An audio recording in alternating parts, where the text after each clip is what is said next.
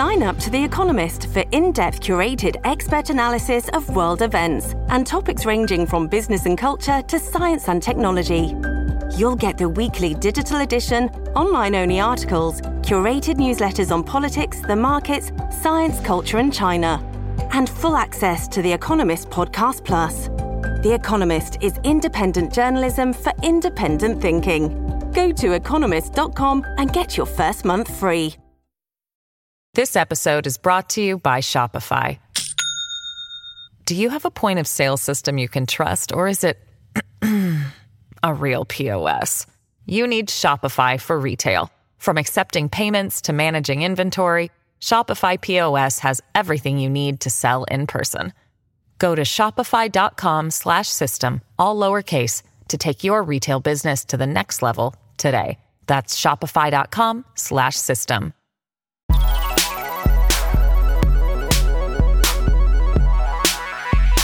Welcome to Oh God What Now? I'm Dorian Lynskey. Uh, on today's show, we have the 12 villains of Christmas, from Miriam Cates and her awful mates to mad haired racists in the Netherlands. We'll run down our picks for the dirty dozen who made 2023 worse than it needed to be.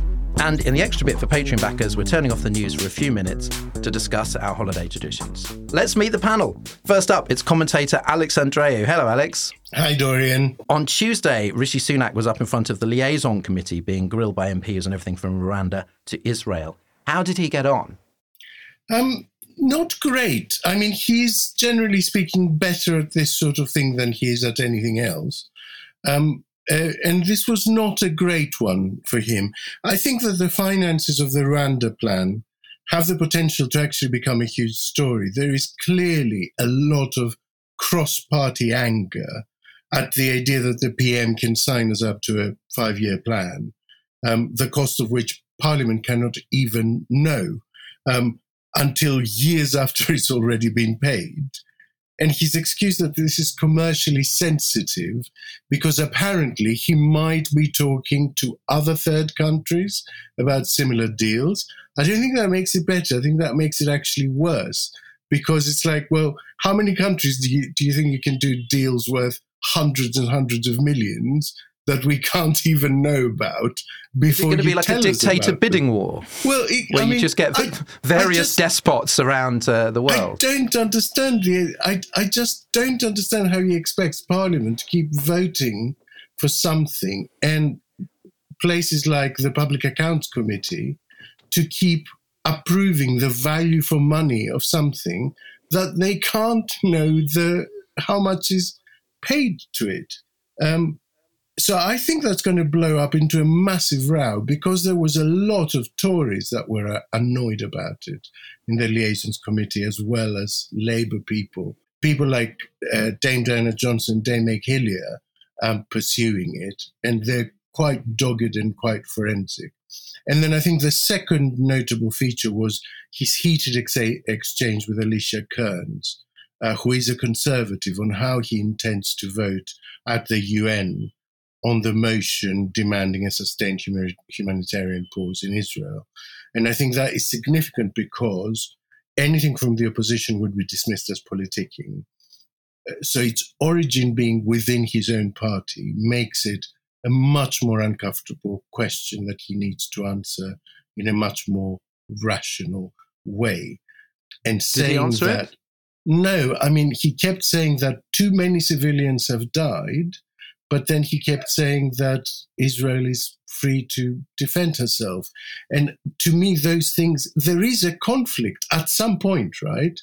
Some point arrives where what you're doing exceeds what you what you have permission to do and he seems to be avoiding it at the moment i mean the the fact that the vote at the un has been um, postponed until today, Wednesday, when we're recording, is probably good news. It probably means they're trying to find some wording that everyone can agree on. Rachel Cunliffe is Associate Political Editor at The New Statesman. Hello, Rachel. Hello. Uh, Peter Bone MP has lost his seat after a recall petition following his suspension from the House over allegations of bullying and sexual harassment. He'd already lost the Tory whip. So bang the by-election gong because Wellingborough is going to the polls next It year. is. It's going to be an exciting one. He's taken it very well, isn't he? He's taken it totally well. Yeah, lots of faith in the process. Uh, no complaints at all. No, he sounded off about it on Twitter. Um, so the way it works is that if you are suspended for more than 10 days, and the suspension happens when like, par- Parliament has to vote on it, so MPs have to vote on it for more than 10 days, there's a recall petition. And if 10% of your constituents want a by election, there is a by election. And those are the rules, and those have like that, that, is the established precedent. Uh, but he has said that because just over 13% of his constituents signed the petition and wanted a, a, a by election, that means that the overwhelming majority, over 86% of them, didn't, and Probably therefore love him. We should, therefore, they love him, and, and, and we shouldn't we shouldn't have one. Which is kind of not like just because someone didn't sign the petition doesn't mean that they wanted to, to, to keep him. And obviously, if you really believed that, you could fight the seat and see and actually have an election to to see. But he will not be the candidate. But he's the rules are the rules, and he respects the rules of British democracy. No. as opposed to the uh, European Union. I, I, So- think, I think we should think carefully about possibly banking this logic. I quite like it, for, for example, when it comes to things like Brexit, because it means that 27 million people obviously loved being a member of the EU.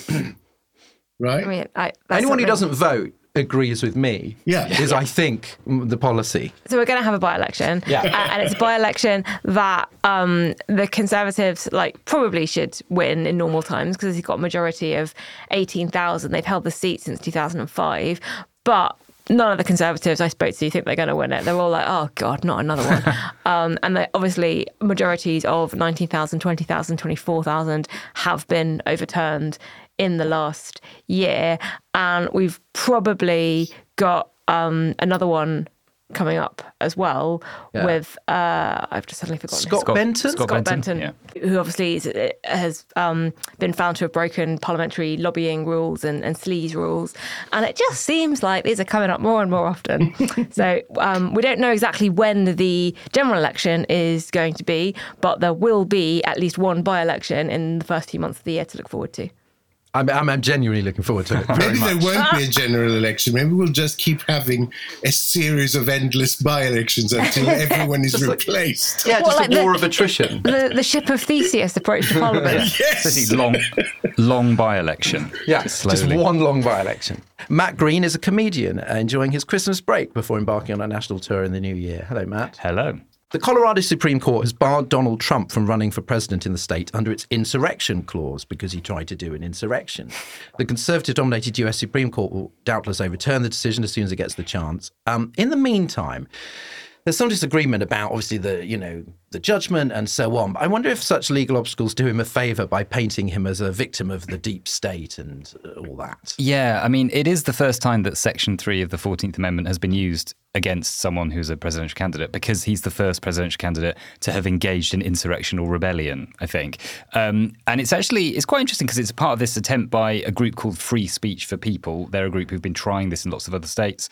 It hasn't worked in other states, but the Colorado court did actually up, uphold it. And I think, yeah, I, I, I'll be honest, the problem with this whole thing is that it's a measure, I think, of how depressingly predictable everything is at the moment in politics. As soon as I read it this morning, I just thought, I wonder how he's going to get out of this one. That there was no, there was not a tiny part of me thinking, "Wow, he's maybe, maybe this is it. Maybe he's actually come up against something that could stop him."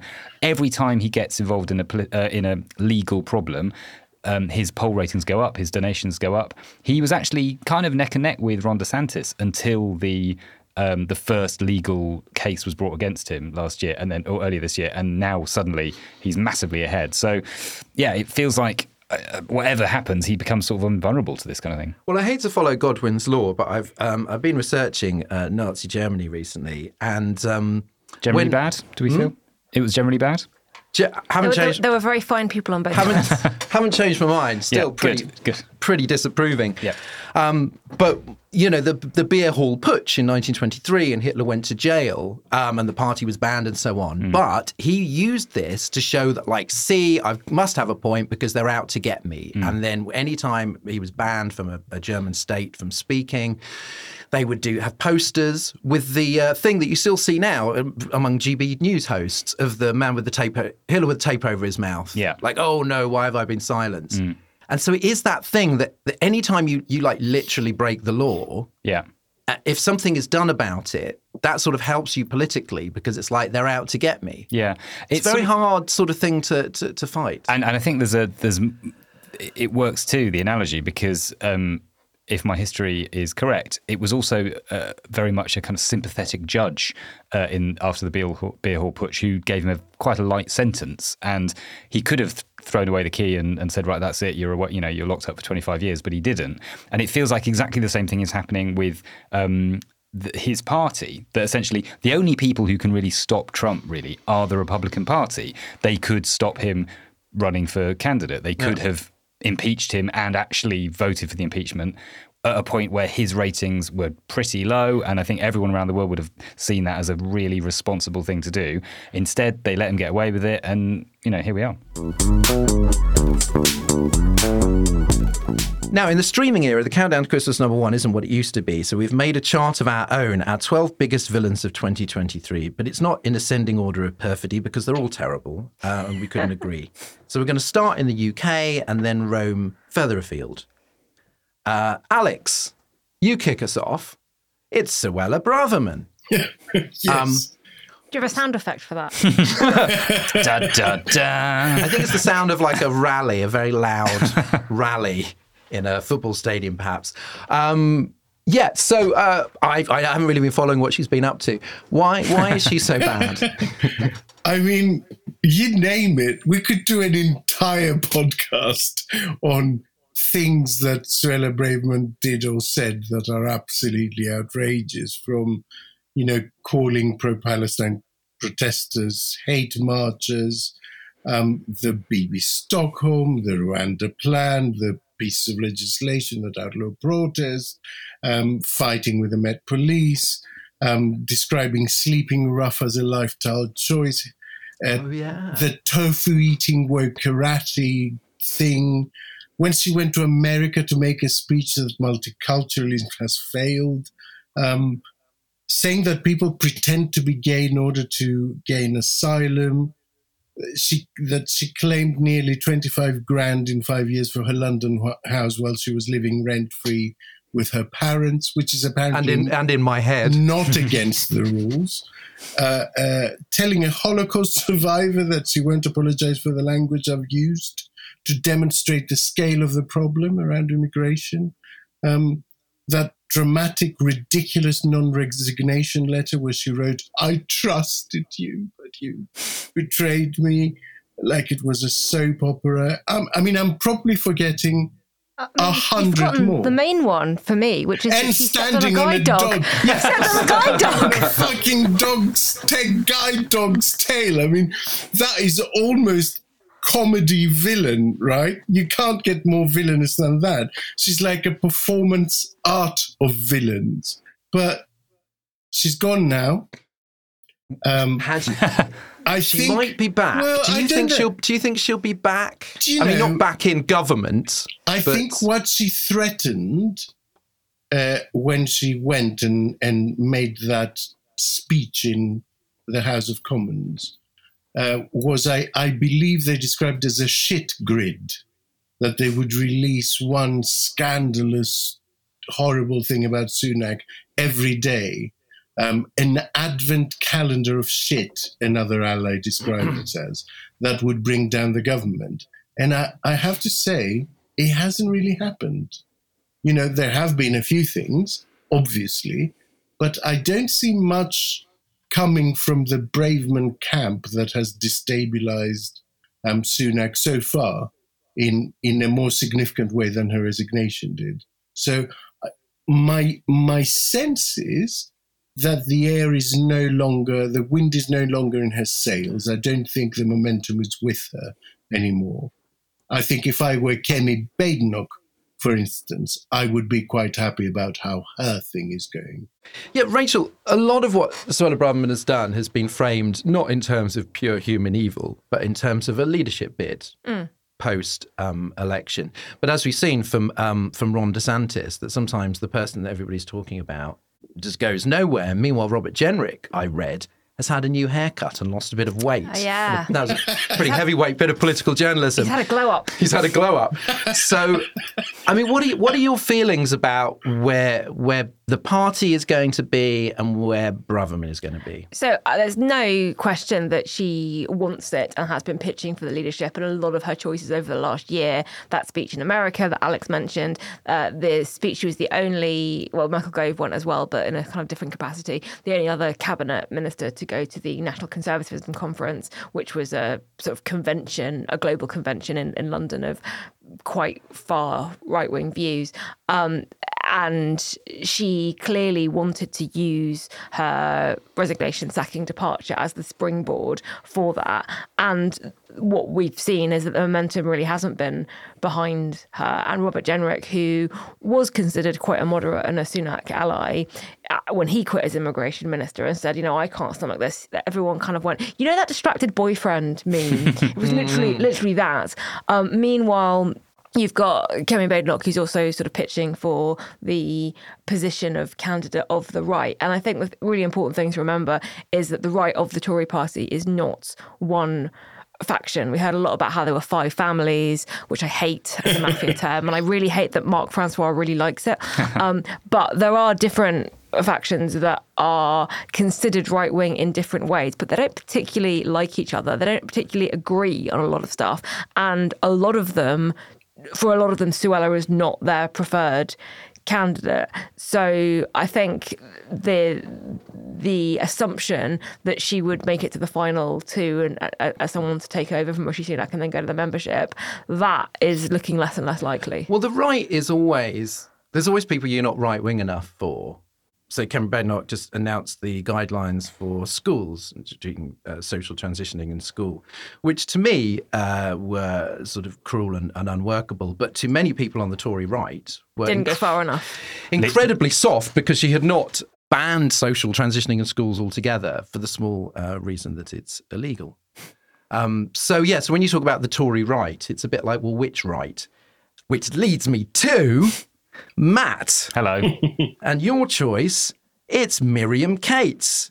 Um, and her merry friends in the NatCon conference. Yeah, I mean, I think uh, just coming off the back of what um, Rachel was talking about, I think uh, I have found this year uh, increasingly baffling how many different groups we have to understand who they are, and that every week there's a new one. It feels like they're all groups as well. It's the Common Sense Group, the Northern Research Group. I'm assuming next year there'll be like the Southern Gut Feelings Gang.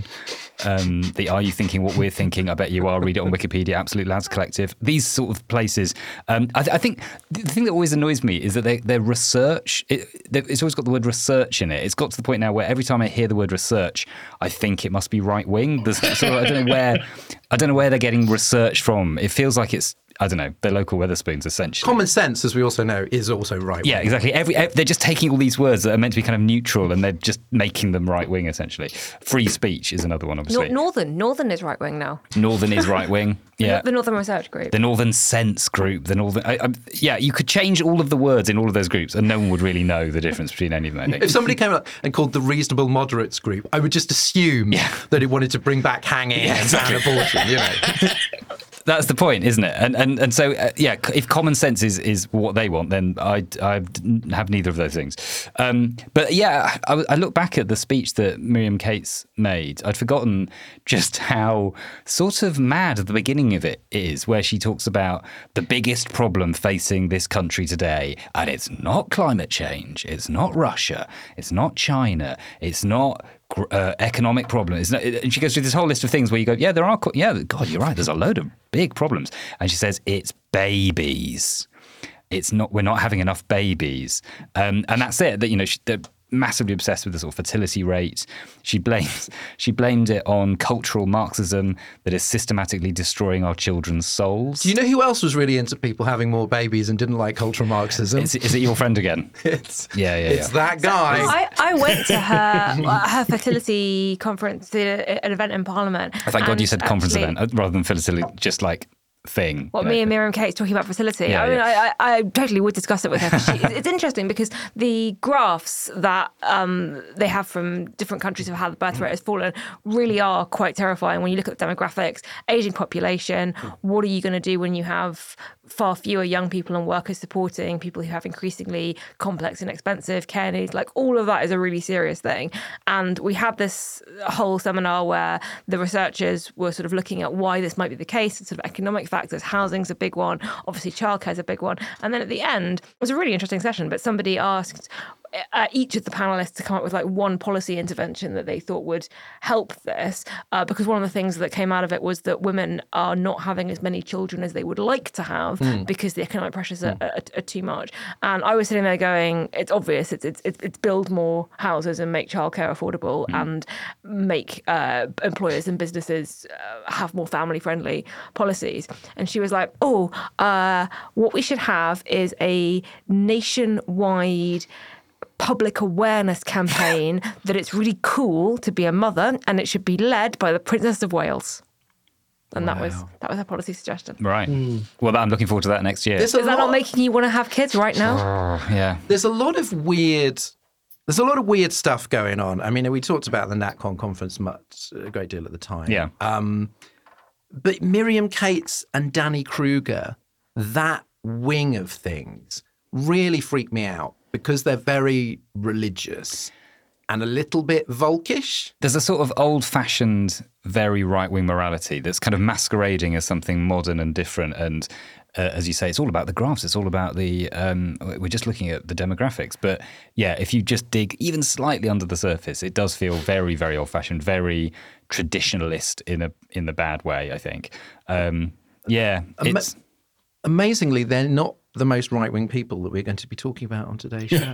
right. I think I have found the on the top trumps uh, of right wing people. I think I have the winning card, I- which I will play later. I just want to say something about Suella Braverman I just thought about, um, which relates to this. I think we're lucky in this country in this sense that we don't have a sort of presidential system because I feel like she has huge name recognition in the country. I think she has a kind of, she does have a certain amount of support um, in the country, but I think it's actually, as, as Rachel's pointed out, it's it's not really working in the Tory party so much anymore. So I think if she she's one of the few people in the current Tory party. Suella who I think- she is arguably the least popular politician in the country, though, according to polls. Yeah, but I think that can work to your advantage in a weird way. I think being very unpopular is weirdly better than being just sort of somewhere in the middle. I think and better also- of the British population, Matt. I think there's also a British, a British electoral point about Miriam Cates, who's obviously become very prominent for all the reasons that I've discussed and quite prominent within the Conservative Party.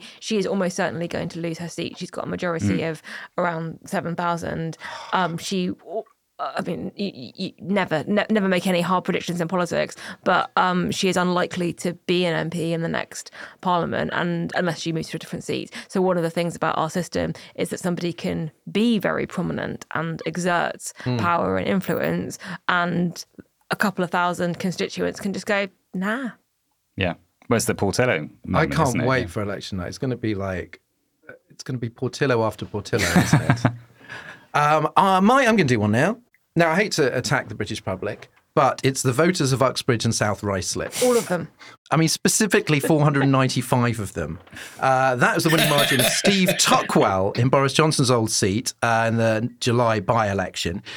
He approached it as a referendum on ULEZ. Uh, his Labour opponent also didn't like ULEZ, and then Keir Starmer blamed ULEZ for the loss um, because I think it's the only by election that Labour. Uh, Didn't win that it thought it might, even though it was the former Prime Minister's old seat in the home counties. Throwing Sadiq Khan under the bus was pretty grim, but it was Sunak who really ran with it, binning uh, various green policies, not the net zero target, but everything that might get you to the net zero target. And he has just promised brilliantly to reroute uh, almost a quarter of a billion pounds of HS2 money to London roads but still branded as A Network North project. Network North project. And it goes, good news, we're going to take all the money for trains to the north and spend it on roads in London. That's New North. So I, I also feel like I should bring in perhaps some of the uh, the commentators here who misread this very very slim victory um, in a seat which, under normal circumstances, Labour would not have been expected to win, as a kind of ringing rejection of ULEZ and a vote in favour of um, air pollution. So the whole thing was a very regrettable incident, and I think quite a few things would be different had those 495 people who I hate individually um, just stayed at home or voted for the other guy who also didn't like ULEZ. So, how are you doing this, uh, Dorian? Are you doing it by timestamp? Like, is it the f- the first 495 to vote that day, the last 495 to vote that day? I think it's just face. I think it's safer to blame all of the Tory voters in Uxbridge and South Ruislip Okay, I'll go All the four, all the probably- 500 Labour voters who didn't turn up. who didn't turn up. Yeah, who just stayed in bed. But they might be listening, whereas I'm assuming Tory voters aren't listening, so that I can just be rude about them. okay, good to know. Rachel, Yeah, this is one that you actually have personal experience of. I was there. Um, back from the grave, like Marley's ghost, only she hasn't learned anything. it's Anne Widdecombe. What did she say in your presence? It is Anne Widdecombe, uh, who was a Conservative MP and then was briefly a Brexit Party MEP. She was, yeah, yeah. Um, and so isn't a conservative anymore. And uh, that was a, sort of a point that she she sort of made when they were like, oh yes, you've got the sort of Tories over here, she's not conservative anymore. Um, but this was in May, and it was about the cost of living crisis. And I was on Politics Live with her, and the story was about inflation, particularly food inflation, and how whatever the headline rate of inflation was, uh, it was impacting consumer goods, foods, and basic foods more than other things. So the price of kind of a Waitrose takeaway meal hadn't gone up by very much, but the price of Basics own brand uh, food really had, and they did this little model of uh, a cheese sandwich. So like Basics white bread, depending on your supermarket, cheese, margarine, sort of how that much had uh, had um, increased in in cost, and kind of went around the panel going, "What should the government do about this?" And Anne Widdecombe's reaction was, "Well, you don't have the cheese sandwich then, obviously." and um, I, I'm in the clip, and you can sort of see me go like uh, because I'm very used to. Well, I think we're all used to politicians making comments about the reason young people can't buy homes is because they spend too much on Netflix and avocado toast and fancy coffees, and the narrative that people who are on benefits they have flashy TVs or whatever. But this was very specifically about pretty much the most basic meal you can imagine and how it had almost doubled in cost. And her attitude on national TV was, well, just don't eat then. And I, I was sort of trying to press that there'd been an earlier story as well about infant formula milk and baby food and the number of children who were going hungry at schools. And I sort of, sort of made those points to her. And, and she was just like, just don't buy the cheese, don't, don't buy the ingredients for the cheese sandwich. Um, I don't really know how to how to continue with this because I don't really have a comment on it. That's just what happened. The Anne Widdecombe diet plan. Just don't eat anything. I I think like the I think I clipped it at the time and put it out, and it went viral, didn't it, Rachel? Yeah, it, it went viral. It was uh, it was one of the Guardian's most read stories at one point. The politics of you know, Because it's like just don't eat cheese. I do your quite like it though, because I think one can perhaps be under the illusion that because the Tory party is currently so awful, as with the Republican Party, that you almost feel like, well, it, it fell from a from a height. From any height. you know, and that in the old days, you know, people just wouldn't say outrageous things. And then Anne Widdecombe appears like a revenant. She's a minister. She was right. She was she was around uh, way back when, and and then she just comes back and goes, "I too can be tremendously callous." it's not just young people who are about to lose their seats. Alex, Yes. I'm I'm really struck by the fact, and perhaps this says something about the um, you know, the really feminist advances of the Tory party that many of the people we're singling out here are um, are women, which I feel a bit bad about, but they are individually bad. Uh, Nadine Dorries, famous for politics and fiction, and has merged the two with her book The Plot. Yes. I mean, Nadine Dorries, I, I really think she has been quite consequential this year. Um, probably more than any other year, even when she was a Secretary of State. I don't think she influenced politics as much as she did this year. Um, remember, she resigned and then refused to actually resign. So for months, we had the spectacle of not knowing whether she would put the actual paperwork through so that the people in her constituency could vote for someone and have some actual fucking representation in the House of Commons. Her attendance record was atrocious anyway. Um, she became a presenter on GB News way before um, she resigned. Passionate admirer and defender and enabler of Boris Johnson, obviously. Um, and I just, I genuinely think she's one of the people who either has zero self uh, understanding or is taking the piss. And I can never I- tell I- which. No, I'm pretty sure it's the first one. I'm not sure, you know. Like today, she today she Oh, is, tweeted. it, is this the Christmas card thing? No, today she tweeted to say that it's it's appalling how um, you know deals are done in back rooms, and this basically uh, means our our democratic process is a joke. And it's like you are someone who literally flounced off because your mate promised you in a backroom deal that they would make you a legislator for life. And Yeah, you're no self-awareness. She's not- And you're that's not a complaining about backroom deals. Well, I don't know. I'm, I mean, I'm not sure.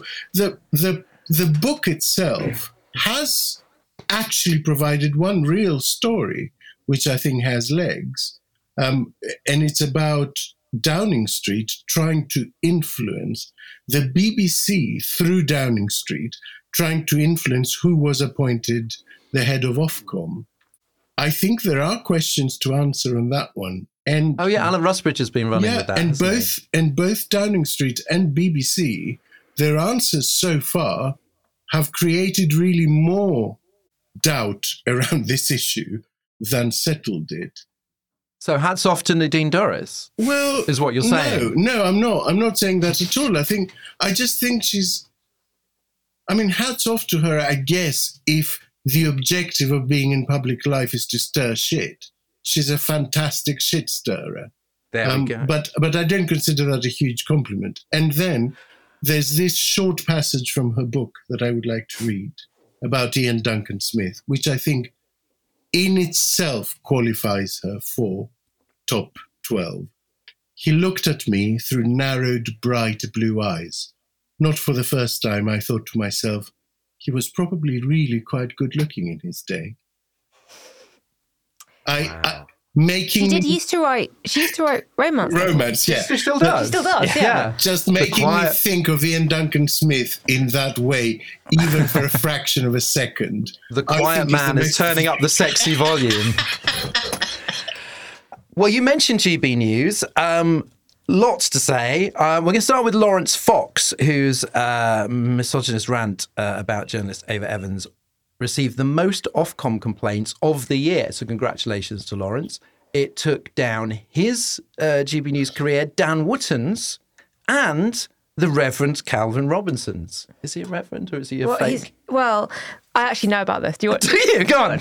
Okay, so he uh, is not uh, anything to do with the Church of England, and the Church of England rejected him, saying that he basically wasn't appropriate to be a Church of England cleric. uh, and he was associated with uh, an American church. Now I think it's a different one. Um, and basically, you don't need, like, it's not a regulated profession. There are lots of different churches, there are lots Mm. of different sects, branches of Christianity. And he has found one that will accept him Shop and has- around. and has chosen to dress in that particular way. But I do like it when people call him a cosplaying vicar. He's basically like those people that get a certificate online so they can marry their friends. Well, uh, my, my, my cat has been ordained by the Universal Church of Life. Uh, the very Reverend Cleo Hepzibah Cunliffe uh, is available for all your spiritual needs. I'm, I'm t- totally not joking about this. Uh, but the Church of England is sort of the definition of a broad church. So if they refuse to accept Yeah. him, that says something. Well, GB News is a very broad church. Uh, every everything from the right to the radical right to the far right are welcome.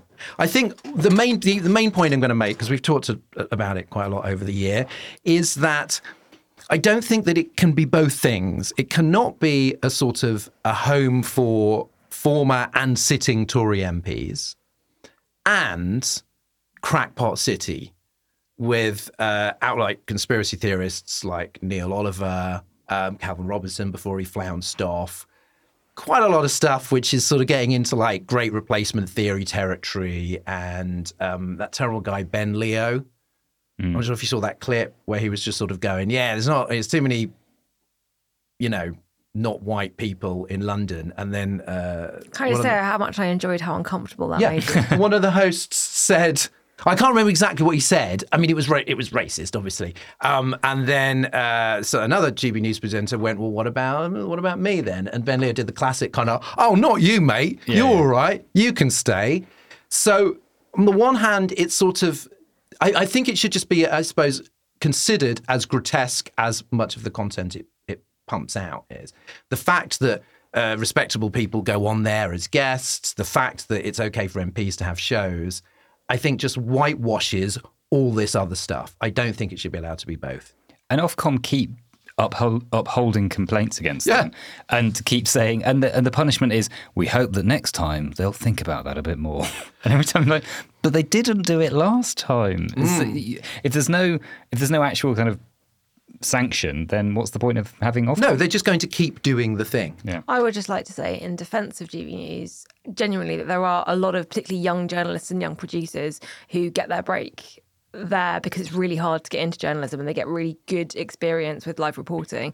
And I, I say this knowing people who, who work there and who find it very difficult when they are doing kind of normal journalism. And then someone like Laurence Fox sort of comes and says that, all there's anti vax content, and it makes it like a lot harder for them in, in their careers. And you could say, well, don't work there, but there's not like a plethora of That's good what the station is. It makes no bones about it. And it uses the other stuff, like Fox News has always done. It uses the other stuff as to give this little sort of veneer of respectability when its real purpose is to pump out uh, extreme right politics, bigotry, and conspiracy theories. And so all of that stuff, and I know what you mean about it's hard to get a job whatever, but that that they are the whitewash department. They are the respectable cover for what it's really there for.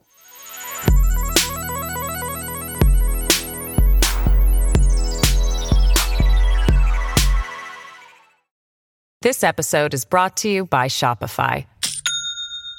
Do you have a point of sale system you can trust, or is it a real POS? You need Shopify for retail. From accepting payments to managing inventory, Shopify POS has everything you need to sell in person. Go to shopify.com slash system, all lowercase, to take your retail business to the next level today. That's shopify.com slash system. With supply chains becoming more complex, you need to stay on top of the latest logistics developments. So, if you work with logistics, you need the Beyond the Box podcast from Maersk. It's the easy way to keep up to date with everything from digital disruption in logistics to the need for supply chain resilience in today's market. Find out more and keep ahead of the game with the Beyond the Box podcast on logistics insights at maersk.com/insights. Now, part two of our villains of the year, uh, we are moving beyond uh, basically the Tory party, looking further afield. Rachel, start us off with uh, former comedian, YouTube host, former best-selling author, and alleged sex criminal Russell Brand. Yeah, I would find Russell Brand very difficult to categorize as well because it's kind of comedy, but you know, in recent years it's sort of been leading an alternative political movement, big on anti vax, big on big pharma, has a weird cult following. And yet, in September, the Sunday Times and Channel 4 together ran this incredibly powerful joint investigation where they had reports from five women uh, documenting accusations of rape, sexual assault, emotional abuse spanning 10 years, basically the height of his mainstream political career. Um, and the details are really quite harrowing. It was an amazing piece of journalism. It took a journalist involved, I think, two years to piece it all together, uh, talking to the women involved, to their friends, to their families, to lawyers, to his representatives. And I never particularly liked his comedy. I always found that there was a bit of a edge to it that I found very distasteful. Other people enjoyed it. I'm not saying that if you enjoyed it, you were in any way um, sort of supporting this, but it's one of those examples of someone who this seems to have been a massive open secret in the entertainment world. And so many people since have said that they knew about it or they heard about it. And there are clips now of people talking about Russell Brand and you something is almost said or it's hinted at and you're like everyone everyone knew so really i think this is actually a, a hero's story the heroes being the journalists who who um, pushed this forward and the editors and legal experts who, who worked with them and enabled them to publish it um, I guess the sad thing is it doesn't really seem to have dented his popularity well, at all with his fan club. That's what I wonder because he's still doing his YouTube and making a lot of money from that. Well, yeah, but I noticed that he's like um, he is now um, punting um, gold and silver. He's become a gold bug, mm-hmm. Um, which is the classic sign of a crank. And I thought maybe he's not getting the advertising he used to if it's now these kind of quite shady, like, the world is unstable. You know, the Armageddon may be round the corner. Why not invest in solid, precious metals that you can keep in your bunker?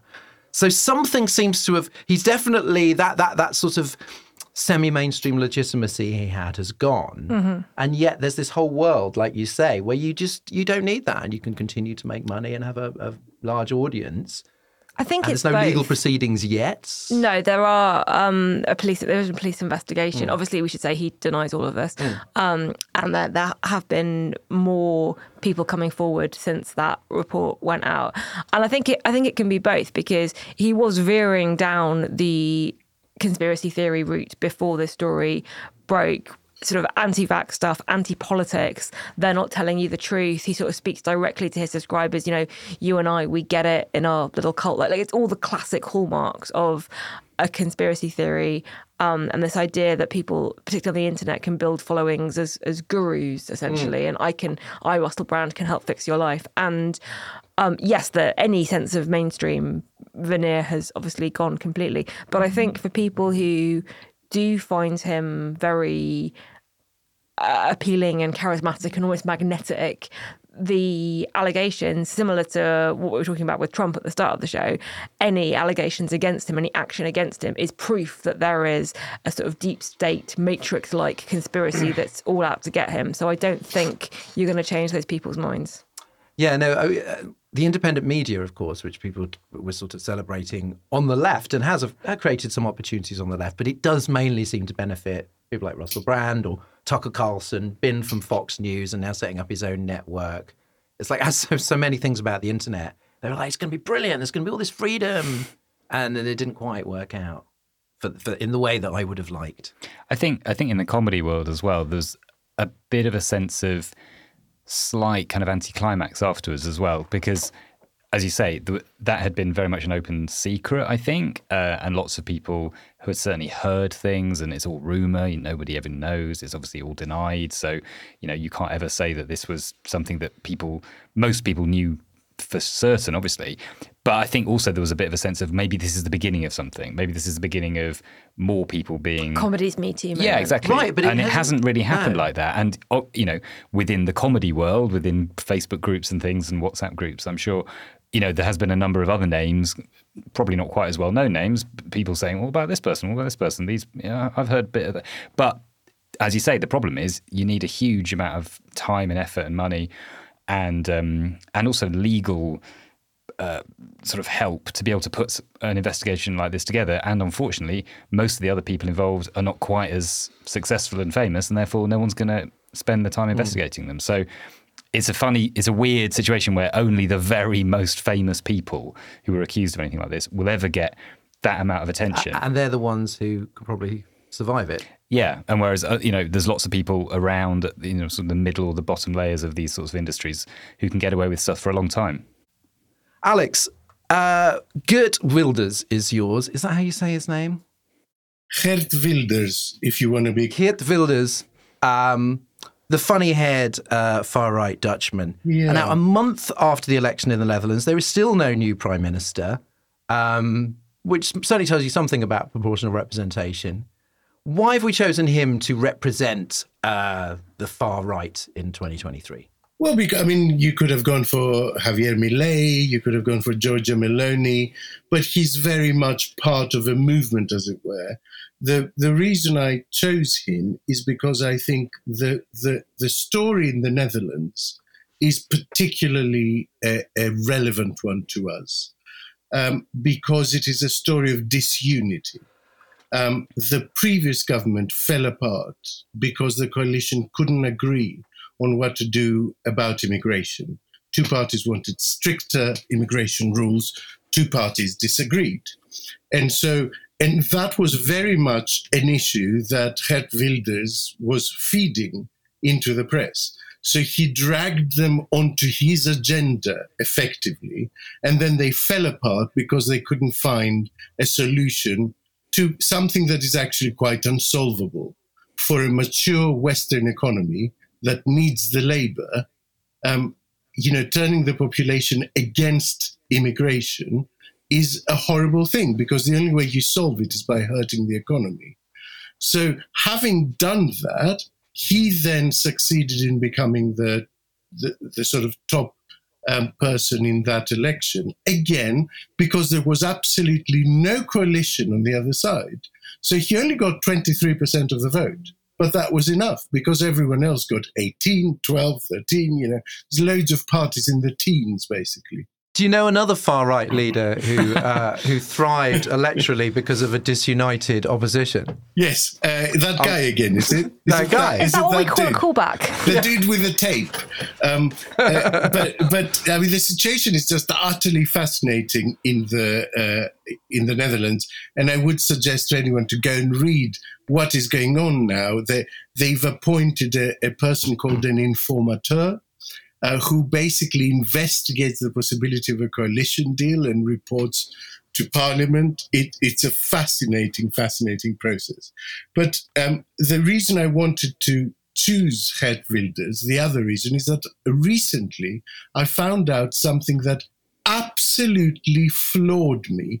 And my apologies if you all know this and the listeners all know this, but Geert Wilders is part Indonesian and he dyes his hair blonde and wears blue contact lenses to erase the features of that heritage, which I, I, I, it, I just think it's an extraordinary thing to find about someone so overtly racist and xenophobic that you know they have this internalized just loathing that means they try and make themselves Aryan.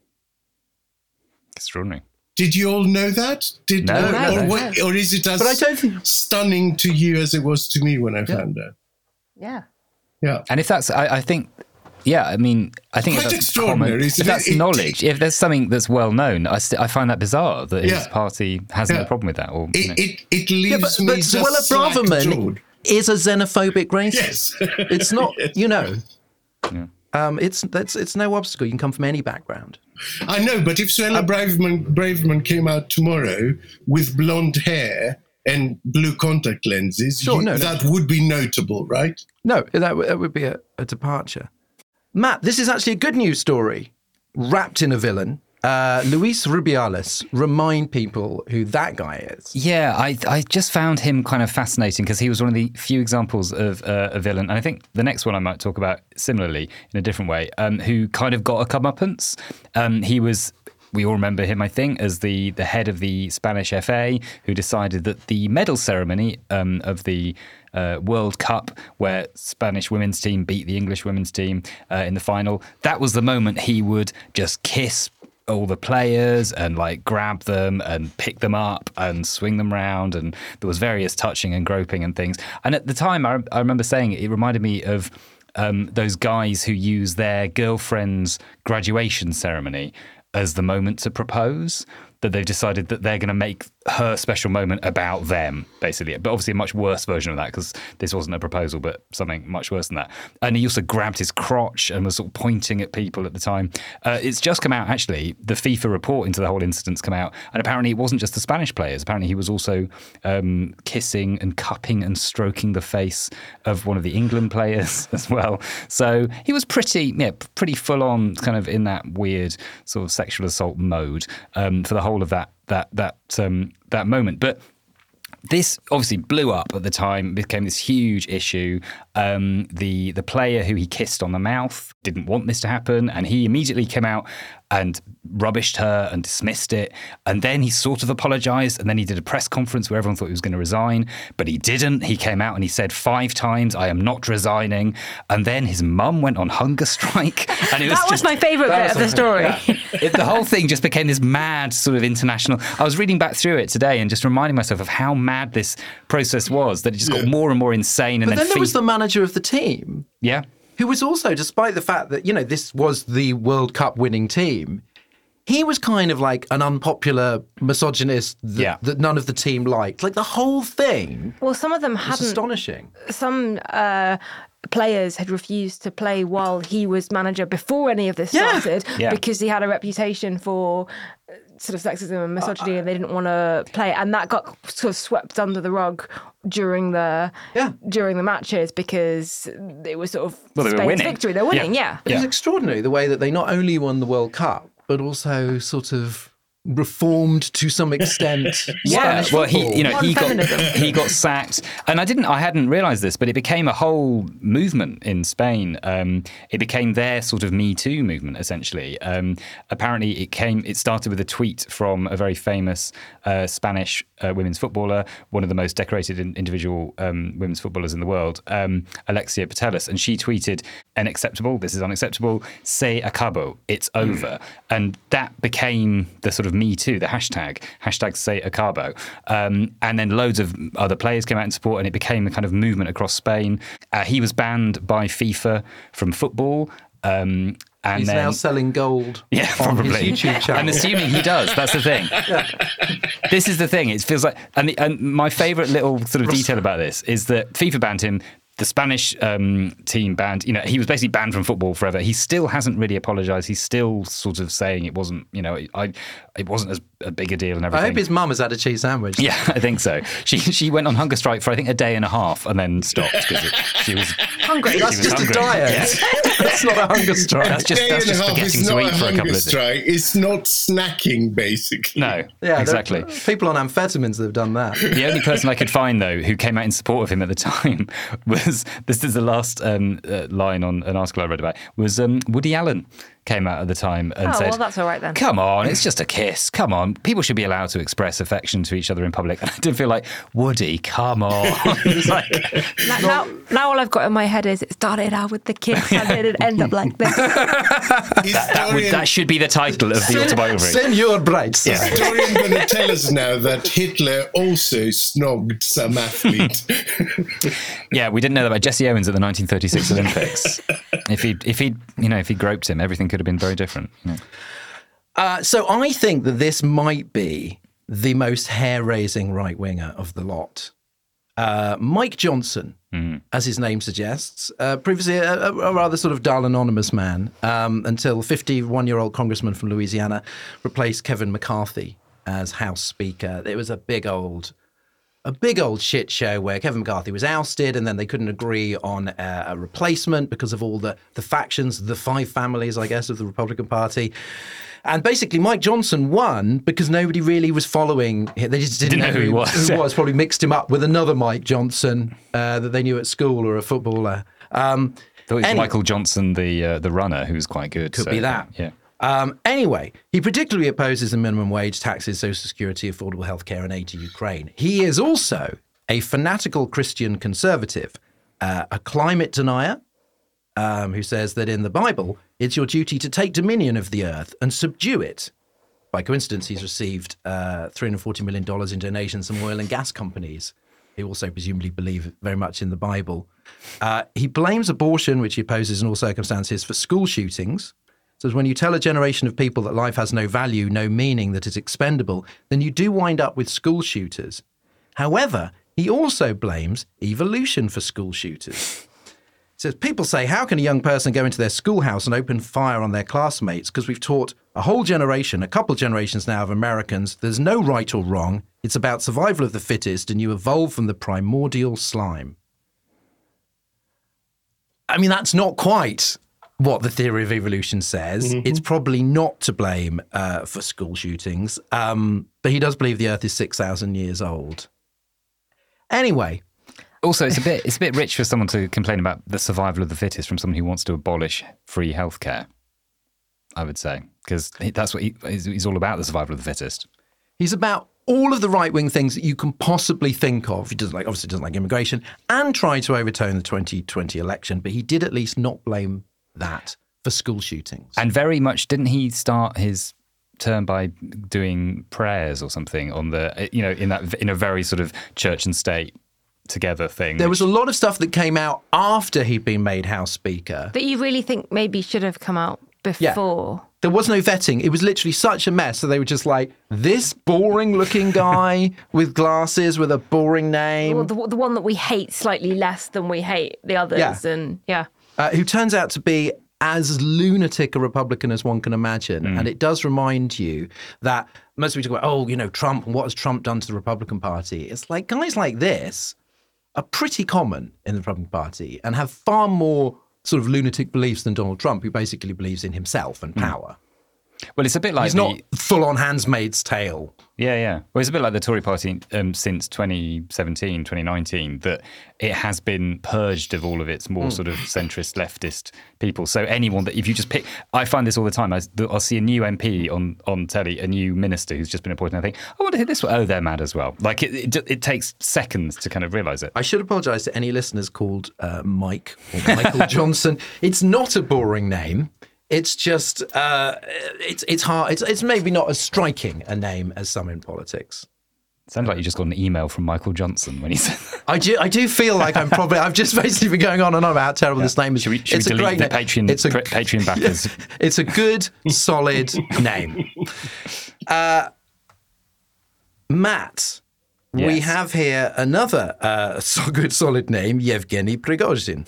Um, remind us, this is quite early in the year. Obviously, his year started strong, Yeah. uh, has not ended well. Yeah, the last few or months ended early. Yeah, the last few months he's barely made a uh, made an appearance. He's to be said. really, yeah, he's really kind of lost momentum. he has dropped off. Um, Why? Why did his star fall? well, I think I think probably it's fair to say that he's the winner of the fuck around and find out prize. Of, uh, of 2023, um, you know, he was the name that we all had to learn how to say um, And spell. and spell, and you know, is it Yevgeny, Yevgeny, you know, Prigozhin, Prigozhin. Um, also, the head of the group whose name again I never know how to say. Is it Wagner Group? Is it Wagner Group? Is it Wagner Group? I, I, I've never worked that out. Um, but he was, you know, he was the head of the Wagner Group. I'm going to go with that. Um, he was the creator of the Internet Research Company. Another use of the word research, which is bad. Bad. Um, which sounds good, doesn't it? The Internet Research Company. And in Oh, fact, do they research the internet? yeah, well, it's great. The Northern Internet Research Company, um, basically a massive troll farm. They were responsible for many of the um, uh, sort of various dodgy things happening in the 2016 election in the US. Um, and he, yeah, he led an armed mutiny back in June against Putin, and then mysteriously, almost totally coincidentally, died in a plane crash just two months later. Oh, that It is was it was rotten luck. weird though. It's, the whole thing was weird. I was having a picnic in the park and we were getting a bit tipsy. And one of my friends was like, "Oh, oh, there's a coup against Russia and Putin." And we're like, "Okay, we'll definitely check in with that. We're going to carry on with our picnic." And then like 7 p.m., I checked it again. It's like, "Oh no, it's over. Like, I missed it. I missed the coup." But it was this bizarre thing that he seems to have just like spontaneously decided to march on Moscow. And I don't know very much about Russian geopolitics. There's this thing that happens where something happens on Twitter and suddenly everyone is an expert on Russian geopolitics. I, I, I, I am not. But I think I would have been able to tell you that if you are going to launch a military coup against Vladimir Putin, it's you win or you die, Yeah. right? You, you, come, you come at the king, you better not miss. It, it's it's that. So what It's not like, make- well, I gave it a shot. that is literally what it was. You've got to give me credit. And then he went off ah, to oh, well, back to work. he went off to Belarus, and there was this idea that like he and Putin had come to some kind of deal, and it was all going to be fine. It was never all going to be fine. It was I was very much mixed emotions because it was very much the worst person you know made just made a great point meme, wasn't it? Because you kind of feel like anyone who's going to bring down Putin must have something going for them, Oh, no. and then of course Oh, you no, look not- into not- him, not that and it's guy. like, I don't know. yeah, I don't want him near the nuclear button in any way at all. Yeah, I It missed is- this. It though. is Sorry. Wagner, by the way, Matt. It is Wagner. Yeah, okay. because because its first commander Utkin was a great admirer of anyone, anyone. Uh, the Hitler. Uh, Wagner. Nazi well, yeah, I was going to say you know who else liked Wagner. Yeah, okay, good, It good, is good. named after the composer. Right. Oh, I didn't. Oh, okay. so that's that something. is uh, that is Hitler's fourth appearance in the podcast. There's going to be another one because um,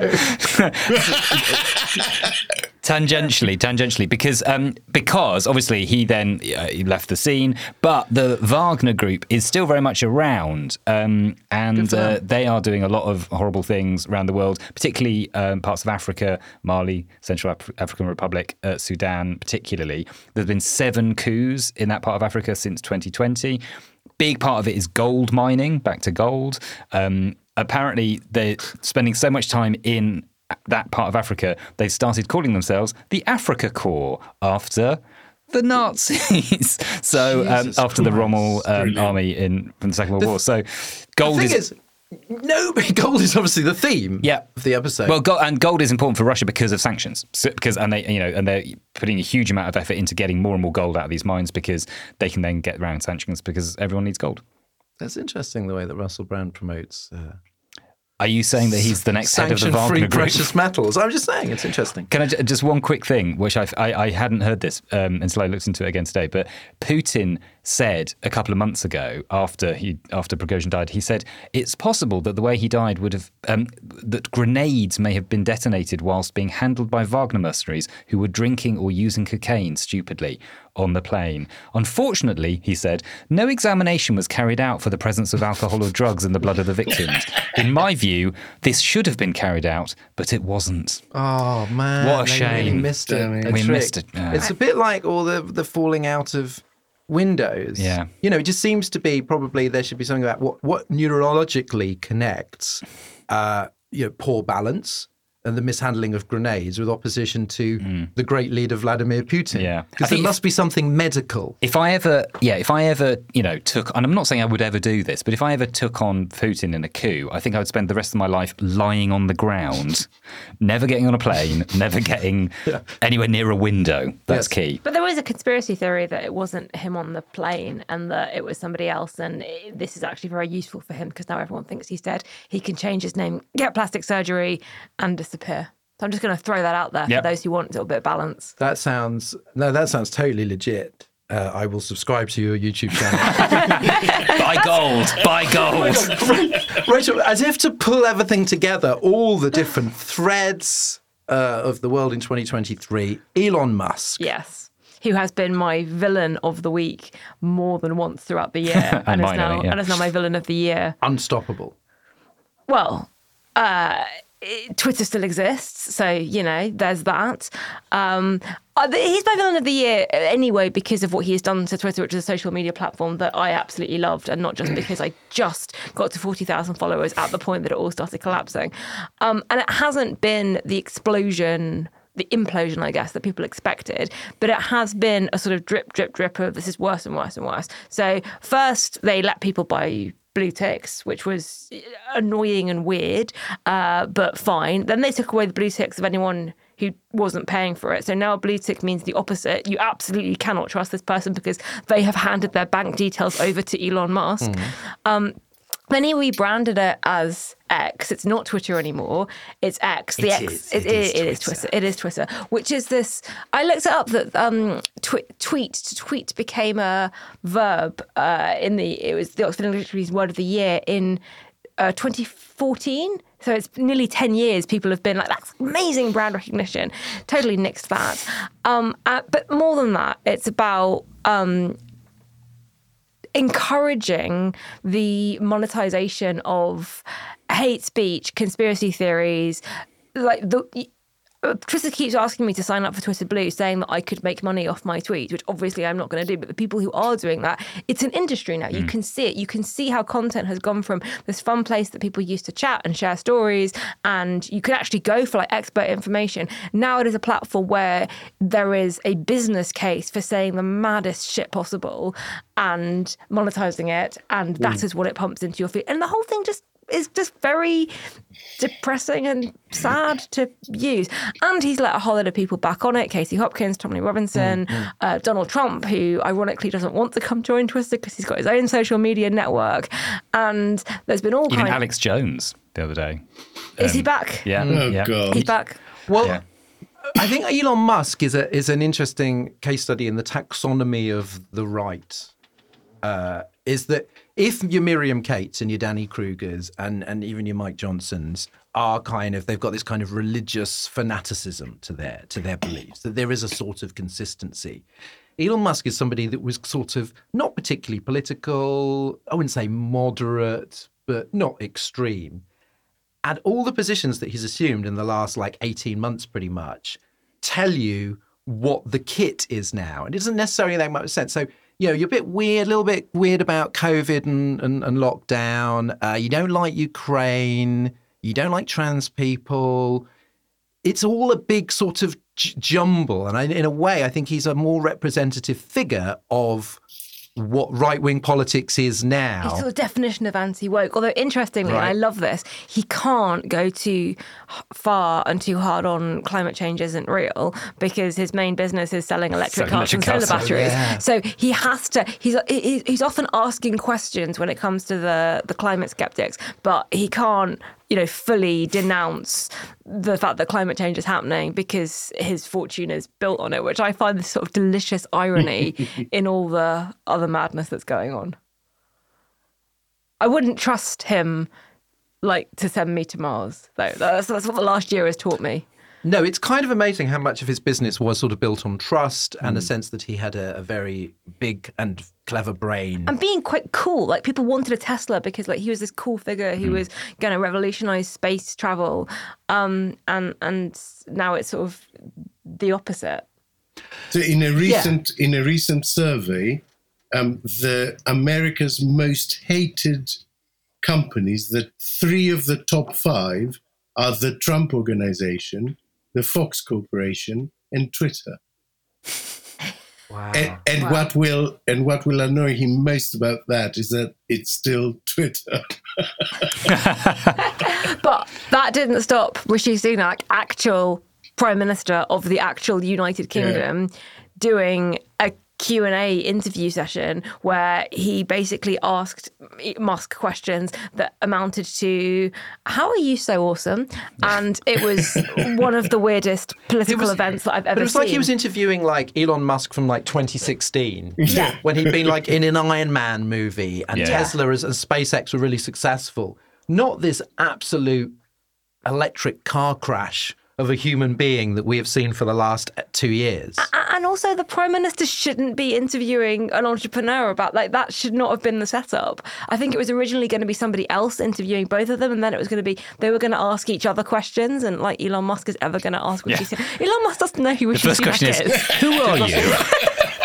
Who's this guy? Is he one of my engineers? I don't know. I think you should have had Russell Brand moderators. That's true. And just pulled everything together or the ghost of Hitler.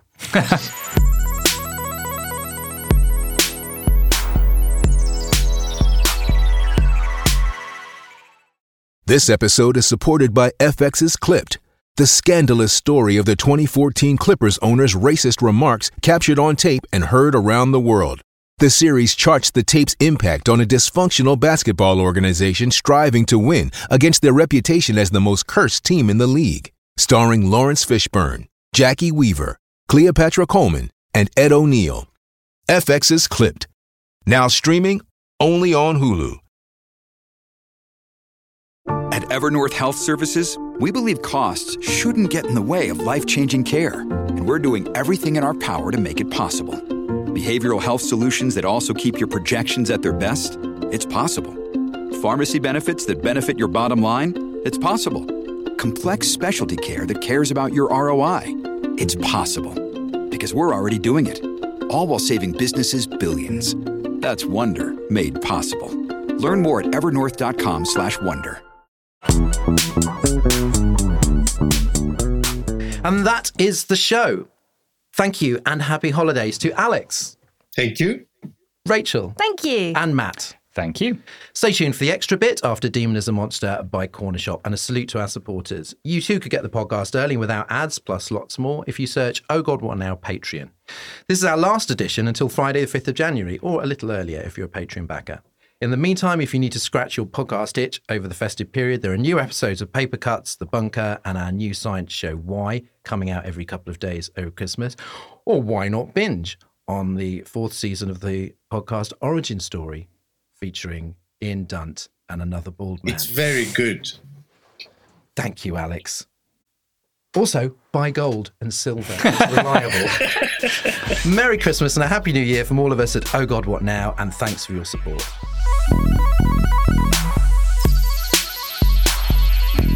Season's greetings and God bless you, everyone, to Sam Ashworth, Jane, and Muggs Vernon. Hello, huge thanks and happy Christmas from me to Steve Fullman, Claire, and David Wood. Καλά Χριστούγεννα και ευτυχισμένο το νέο έτος from me to David Wallace, Caroline Barker and Jamie Batchelor. And it's uh, oh, come back, all ye faithful, to some of our lapsed backers who have re upped their support Doug Young, Martin Robson, Kate Thorsteinson, and Michael McCluskey. See you next year. And Sign sorry off. to Mike Johnson. and, yeah, and apologies to all the Mike Johnsons. Oh God, What Now was. Yep. Sorry, I'm wearing a jumper with lots of bells on. Oh God, What Now was presented by Dorian Lynskey with Alex Andreou, Matt Green, and Rachel Cunliffe. The group editor was Andrew Harrison, the managing editor was Jacob Jarvis, and the producers were Chris Jones, Simon Williams, and me, Alex Reese. Socials by Jess Harpen and Mike Bollen. Art direction by James Parra and Mark Taylor. Oh God, What Now is a Podmasters production.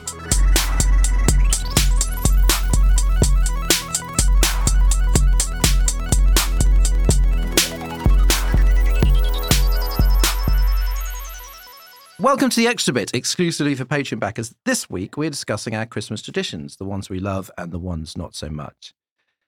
Rachel, you celebrated your first Christmas in 2020. Which was a really bad year to celebrate your first Christmas. You you, must have thought that it was a rather quiet. No, it was really sad because I was really looking forward to it because we all thought COVID was over at that point, and then as it became increasingly obvious that COVID was not over, all of the things that we'd planned to do got shelved. still, still not Um, over. well, there, there, there is that.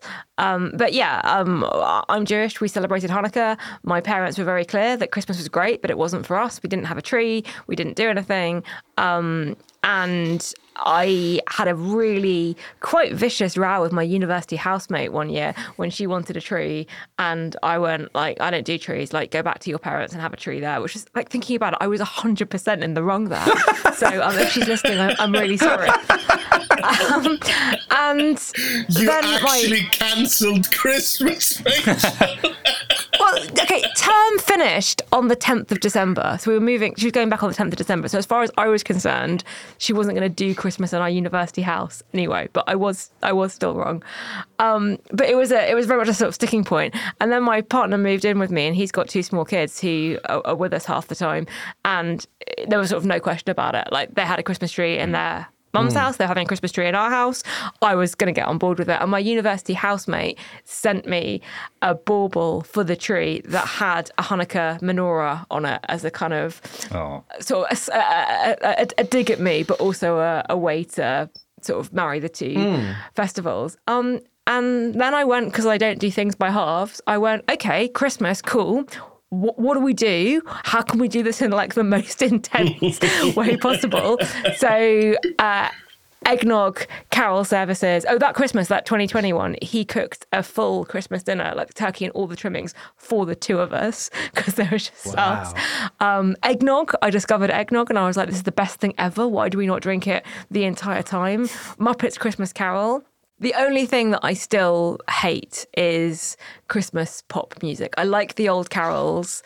Uh, I like the the kind of traditional ones, but I like the, the sort of fifteenth time I hear "Rocking Around the Christmas Tree," I just want to strangle DJs everywhere. That's not very Christmassy, is it? No, I think that's no, no, very no, that's fair enough. actually. I, I um, worked in Woolworths one Christmas, um, and uh, you know when you're working in a in a in a shop and they just play the same songs again and again and again, and the ones you like because the way the relationship I have with music is I can't just tune it out, and so I have to listen. So the stuff you like, you really love. So if someone like you road test it, so someone like Fairy Tale of New York, I've listened to, um, I've heard a million times. I still love it. It still moves me. There's still new wrinkles in it. Uh, Wonderful Christmas Time by Paul McCartney, much though I love Sir Paul, uh, and it's a good natured ditty, like drove me insane. And still now when I hear it, there's this kind of like twitch, this kind of PTSD You're kind triggered. of. Yeah. And it's just like, oh, Jesus Christ, not that one. So I, because the thing about Christmas is it's very samey. Like that's sort of the point, right? And it's like, ah, you do this and you do that, and and every now and then someone's just got, you know, they come up with a new way to eat sprouts or whatever. Um, but, you know, every year, like as a journalist as well, you're just like, ah, okay. So now we've done is Die Hard a Christmas movie. So now what we get is move over Die Hard is this a Christmas movie? Well, all It's the a sen- problematic things about Love Actually. Right, or move over problematic things about Love Actually. Now it's problematic things about The Holiday, the Nancy Meyers movie. Um, and so every now there's, there's e- every now this slight incremental change where it's like I'm roasting my sprouts this year and I'm watching um, Die Hard 2. and this is the sort of progress. Well, the, the- the controversy this year, according to Twitter, sorry, Elon Musk, not X, Twitter, is Christmas lists. And that was a teaser for the bonus bit of this week's podcast. If you'd like a little bit more, oh God, what now in your stocking every week without ads and a day early, then do yourself a favour and sign up to back us on Patreon for as little as £3 a month. You'll also get our exclusive weekly minicast, oh God, what else, every Monday morning, and some merchandise offers, including at the moment a Christmassy mug. Thank you for listening and see you in 2024.